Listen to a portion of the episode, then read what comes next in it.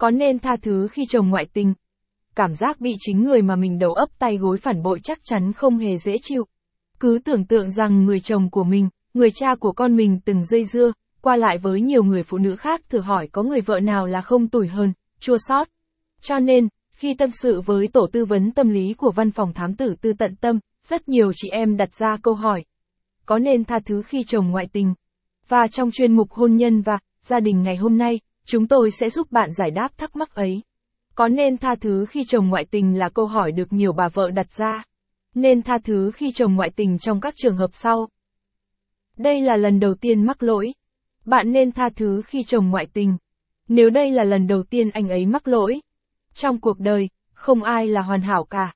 Chúng ta, dẫu có cố gắng đến đâu thì đôi khi cũng không tránh khỏi những sai lầm. Những sai lầm đến từ ngoại cảnh, hoặc do chính bản thân chúng ta đã không làm chủ được mình. Việc chồng bạn có mối quan hệ ngoài luồng cũng vậy. Nếu đây là lần đầu tiên anh ấy mắc lỗi, bạn nên cho chồng một cơ hội để làm lại từ đầu. Bởi vì trước những cám dỗ của cuộc sống, người đàn ông cũng khó lòng giữ vững quan điểm. Nếu hàng loạt những ả ong bướm cứ vây đến anh ấy vì anh ấy phong độ, thành đạt, giàu sang. Nếu như mới có một lần mà bạn đã đẩy anh ấy xa rời vòng tay mình, thì vô tình bạn đã tạo cơ hội cho những người phụ nữ khác tấn công chồng mình kịch liệt. Việc để người khác hưởng thành quả sau bao nhiêu năm của mình mình mất bao công sức mới khiến chồng trở nên đảm đang, vẹn toàn như hôm nay chắc chắn không phải là phương án hay đâu các chị em à. Việc tha thứ khi chồng ngoại tình là cho anh ấy một cơ hội làm lại.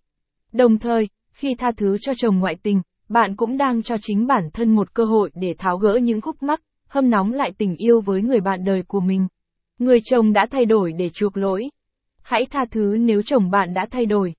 Từ xa xưa, cha ông ta đã có câu, đánh kẻ chạy đi chứ chẳng ai đánh người chạy lại.